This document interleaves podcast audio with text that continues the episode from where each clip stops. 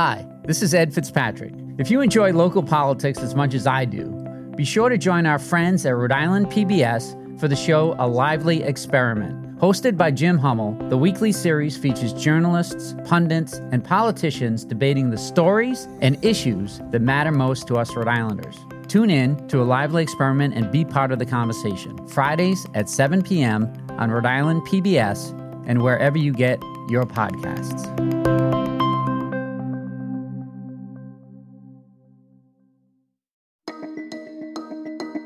From the Boston Globe, this is Rhode Island Report. I'm Alexa Gagosz, in for Ed Fitzpatrick.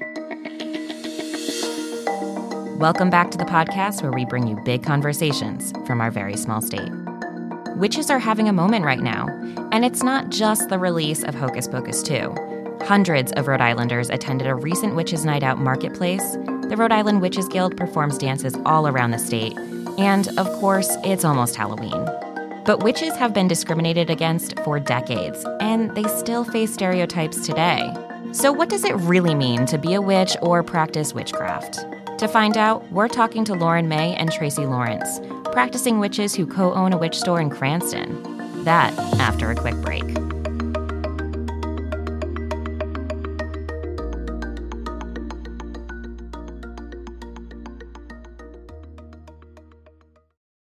When you want to go beyond the headlines, let me recommend Rhode Island PBS Weekly. Rhode Island PBS Weekly is an award winning news magazine broadcast that gives you the full story, powered by investigative journalism and narrative storytelling. New episodes of Rhode Island PBS Weekly drop Sundays at 7:30 p.m. on Rhode Island PBS. Watch past episodes at ripbs.org slash weekly. That's ripbs.org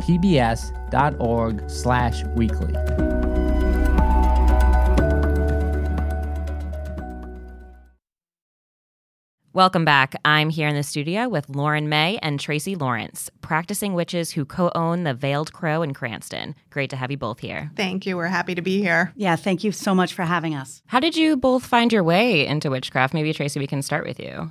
When I was a child, I went to the public library near my house and got every fiction book about witches possible because of course I couldn't bring home actual witchcraft books. That would I was raised Episcopalian, so that was not going to happen. So I read everything I could and gleaned information from that. And then when I was in my twenties, I was up in Salem and I was going to museums, not to the witchcraft shops. And I ran into an actual witch. And we had this amazing conversation about her beliefs and then my beliefs and all of this. And then she was like, You should read this, this, and this. And that was the start of my actual study and practice. Do you remember what the first book was? Of course, it was Scott Cunningham. Guide to the Solitary, Solitary Practitioner. practitioner. yes. I think that was everybody's first Every, book. especially way back in the 90s. Mm, yeah. Absolutely. It was a number one seller back in the 90s. Mm-hmm. It was your way of being like, oh, I don't have to connect with a coven right. and I have permission to do this on my own. Yeah. And he was one of the first ones to carve that out and be like, you can do this on your own. You don't have to be part of a coven. You don't have to be told what to do. Exactly. Mm-hmm. And, and rebelling, mm-hmm. for lack of a better word, from Christianity, I didn't want to get back immediately into a group. I wanted mm. to see what I could do on my own. I think a lot of people have that, mm-hmm. that they break away well, I think that people either break one of two ways. They either break away and they need to kind of stretch their wings and see how that feels to be alone, or they jump right into a group and they they don't make the transition. They're like, "Tell me how to practice. Tell me what to do. Tell me." And I don't think that they get to actually connect with self. Can you tell me a little bit more about this book? Like when you first read it, were you saying, wow, I connect to this immediately, or were you kind of pushing it off a little bit? I connected to it immediately, but I find for people who are raised Christian, where they have to release Jesus. Mm-hmm. So I was, it took me a long time before I could do that without wondering if I was making the wrong decision. I enjoyed practicing, I enjoyed connecting with nature and all of that but it was that moment of being able to release that you have a savior someone is going to mm. save you mm. and i really was brought up in the thought traditional thing that either a man was going to save me or my faith was going to save me, someone outside of myself was going to save me. Where that's not the case. We all save ourselves. Mm-hmm. And better start early than later in doing that. and Lauren, what about you? Can you talk about your path into witchcraft? So, my mom is um, Unitarian Universalist. Uh, so was my father. And then he went into Buddhism for a while. And I was deeply supported to kind of find your faith, find your relationship to God, whatever that means for you. And then when I was about 11 or 12, I heard about witchcraft and Wicca. And I was like, oh, that is the closest to what I feel inside. I was able to then really kind of bounce around within the blanket term of witchcraft. You know, when we talk about this belief system, I mean, can you can you quickly say like what is the belief system? Can you explain that of witchcraft? Yeah, um, witches believe in God. They just don't think He's a single parent. Mm-hmm. and there are some, there are some witches who don't believe in a god per se, correct, but believe in an energy system, correct. What does it mean to actually practice witchcraft? For me, practicing witchcraft is a continual study of the topic. It is daily, for me, daily meditation, daily connection to my divine, to the my guides, my spirits, ancestors. It is a daily connection into what the weather is doing, what the earth is doing. It's staying connected, it's moving energy, but it is a daily thing. And over time, it gets into your bones where, much like stirring coffee in the morning, it becomes automatic. For me, sitting and meditating at my altar doesn't work. The way I meditate is actually a walking meditation. I need to move, I need to have my body moving. So I'll either be jogging or walking, and that's how I connect to my spiritual entourage, which is what I call all the people that I work with.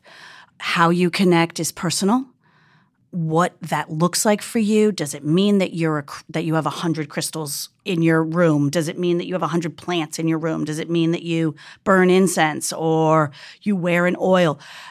How it looks is going to look really different, but it's about connecting to the powers that be and understanding that the powers that be is located in every molecule on this planet the look is actually where the mistake happens because a lot of people are like, well, if I buy this and I do this, then it will be. And I think that you can buy all the crystals, you can buy all the tarot deck, you can buy all the stuffs and still not be a witch. Witchcraft is not about wearing a faith like a cloak. It's about dropping the cloak and actually standing there raw and authentic with the universe. You know, some people think that all these spells are make believe or pretend. What do you have to say to that? I have a lot of faith in prayer. What is a spell? But a very concentrated prayer. Except instead of praying to someone to save you, give you money, you are harnessing the power within yourself to manifest it for your life.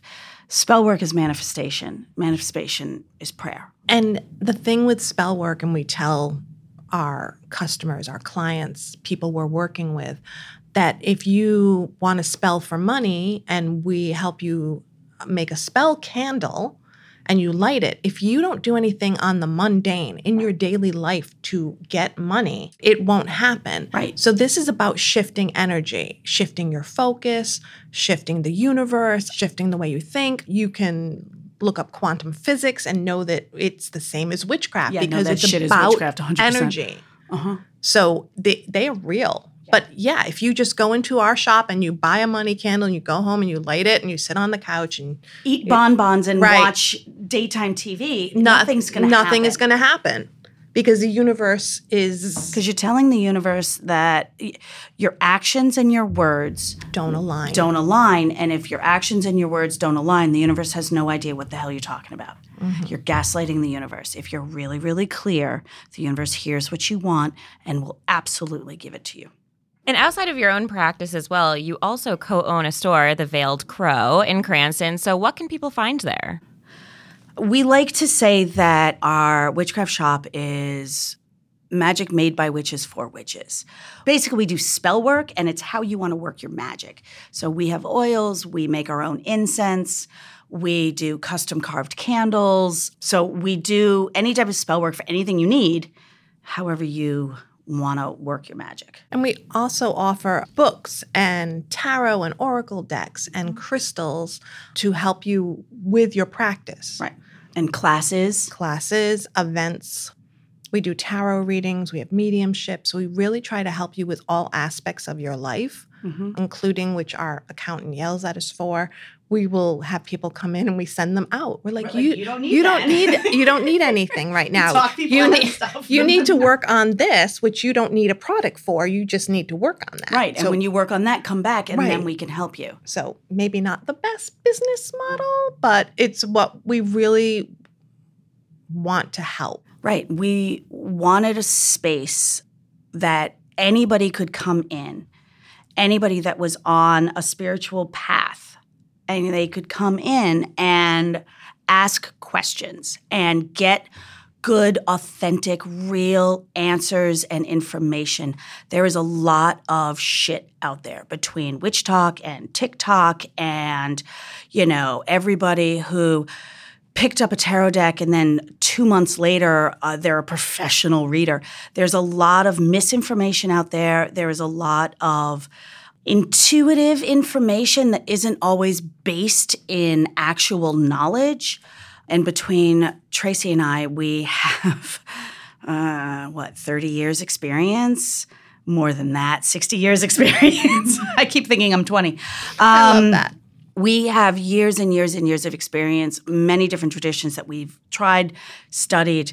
Um, we are a wealth of knowledge, and we wanted a safe place that people could come and actually ask. And we don't care what spiritual path you're going for. Right, all We- paths lead to the divine. Right. We don't give a crap. And you, we you do you. Right. And we help Buddhists and we help Christian witches and we help Christians. Right. And it doesn't matter. Right, We're here to help you connect to whatever you want to connect to. right. And as long as you are striving for your authenticity, Mm-hmm. we will help you and support you get to where you are. And that includes breaking away from the Catholic Church because you're like, it's too restrictive. And then trying things and realizing, oh, you know what? I do actually resonate with Jesus, but I need to bring in an aspect of nature to it and then go and do your thing. Like you do you. And speaking of the education side too, on your website you talk about the Key and Serpent Society. What is the society? what do you do there? Do people become members? Uh, You know, what is it a coven? Like what is it? It is not a coven. is not a coven. So the Key and Serpent Society kind of started as an anti-coven.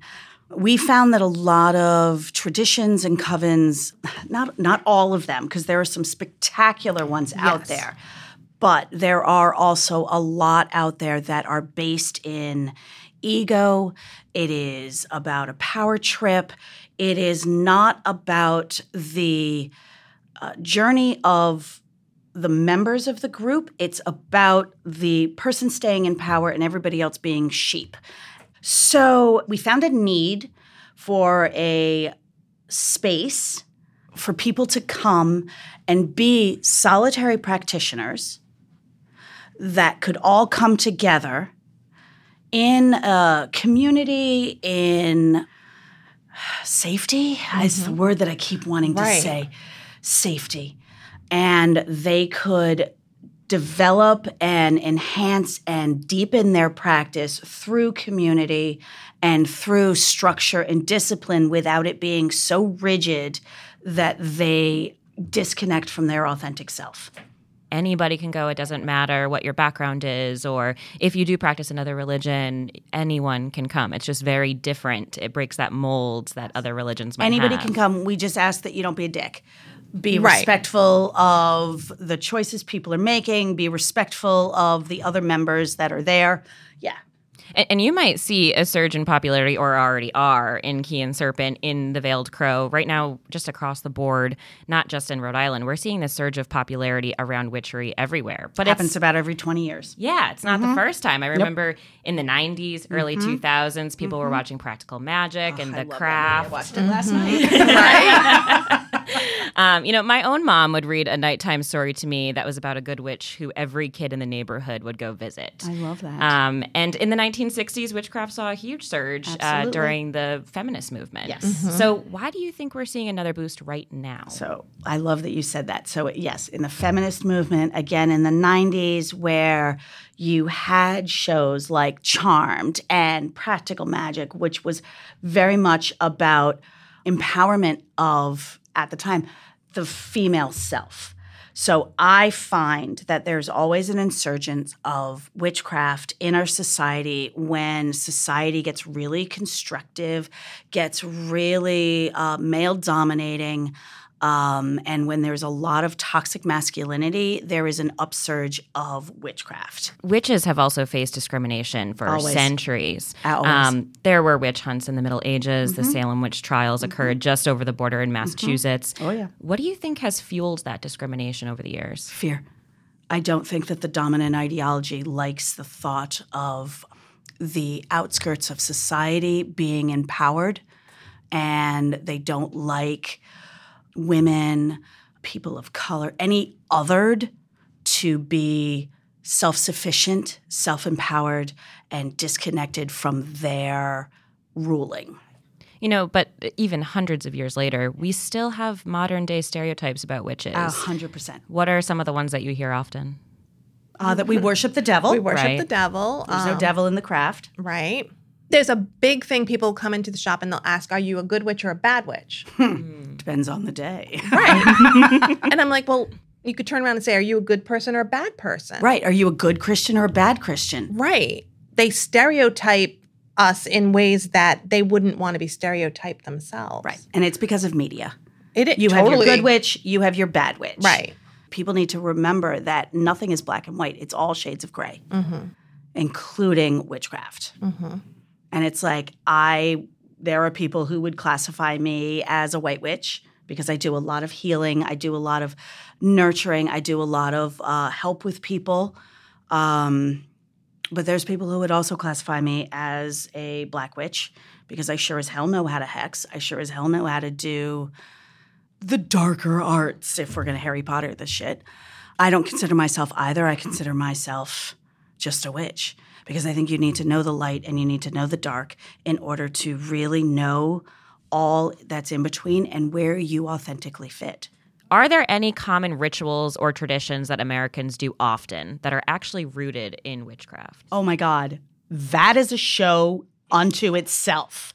Seriously, every Christian holiday has roots in paganism. Like, let's take the Christmas tree that has pagan roots because the Christmas tree is actually the foundations for the Yule log.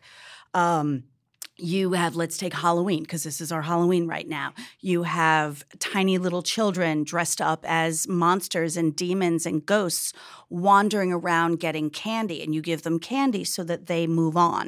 The, there's a pagan thing about Halloween where the veil is the thinnest. So you have ghosts and demons and ancestors and all that is in the underworld being able to walk among us. And what you do is on Halloween, you place out food. You place out offerings to your ancestors to nourish them and nurture them as they travel. So, even kids asking for candy is based in pagan roots. Um, take uh, birthday candles. Right you, your wish for the upcoming year and you blow out a candle. That's that's witchcraft, people. What's your hope for witchcraft in the next five years? I hope everybody takes it deeper. I hope that people really turn it into a practice that goes into their bones, that it satisfies a craving to connect with something bigger than them and to also be connected to nature and one another. rather than just buying tarot. I mean, we own a shop, so please buy tarot cards, but just buying tarot cards and at Halloween wearing a witch's hat. I want it to go into their bones. I want it to go into their daily life because I think that if more people actually walked the path of witchcraft, they would treat their neighbors better. We would treat one another better. We would take care of the earth better. We would be more connected. So, right now, the Key and Serpent does ritual and lectures at a local church. I've had lovely conversations with the minister regarding how what he does and what I do is the exact same thing. Mm-hmm. This is what I Just different words. Yep. Right. What I'm hoping will foster through the next five years is that people realize we're all the same and our path to divine is just as valid as theirs, and that we can walk them side by side and be great neighbors and build great communities. So I this whole pull apart and everybody's separate really bothers me. The problem is that we live in a culture where us versus them has too much value. We can work on it. We can work on it. Lauren, Tracy, thank you so much for joining us today. Appreciate it. Thank, Thank you for having us. Really, we this really was a blast. appreciate it.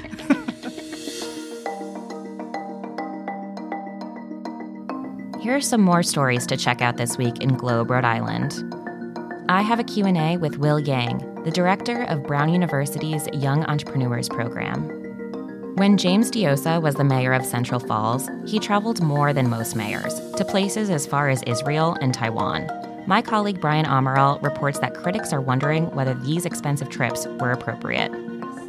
And my colleague Carlos Munoz has a story on a Warwick man who volunteers his time to run Rhode Island Pet Locator, a free social media page for finding your lost pet.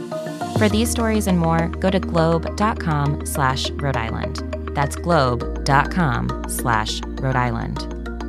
Rhode Island Report is a production of the Boston Globe. Today's episode was produced by Megan Hall, Carlos Munoz, and Scott Helman.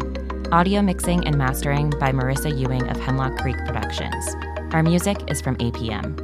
And if you like this podcast, do us a favor follow the show and leave us a review on Apple Podcasts. I'm Alexa Gagosz. Ed will be back next week.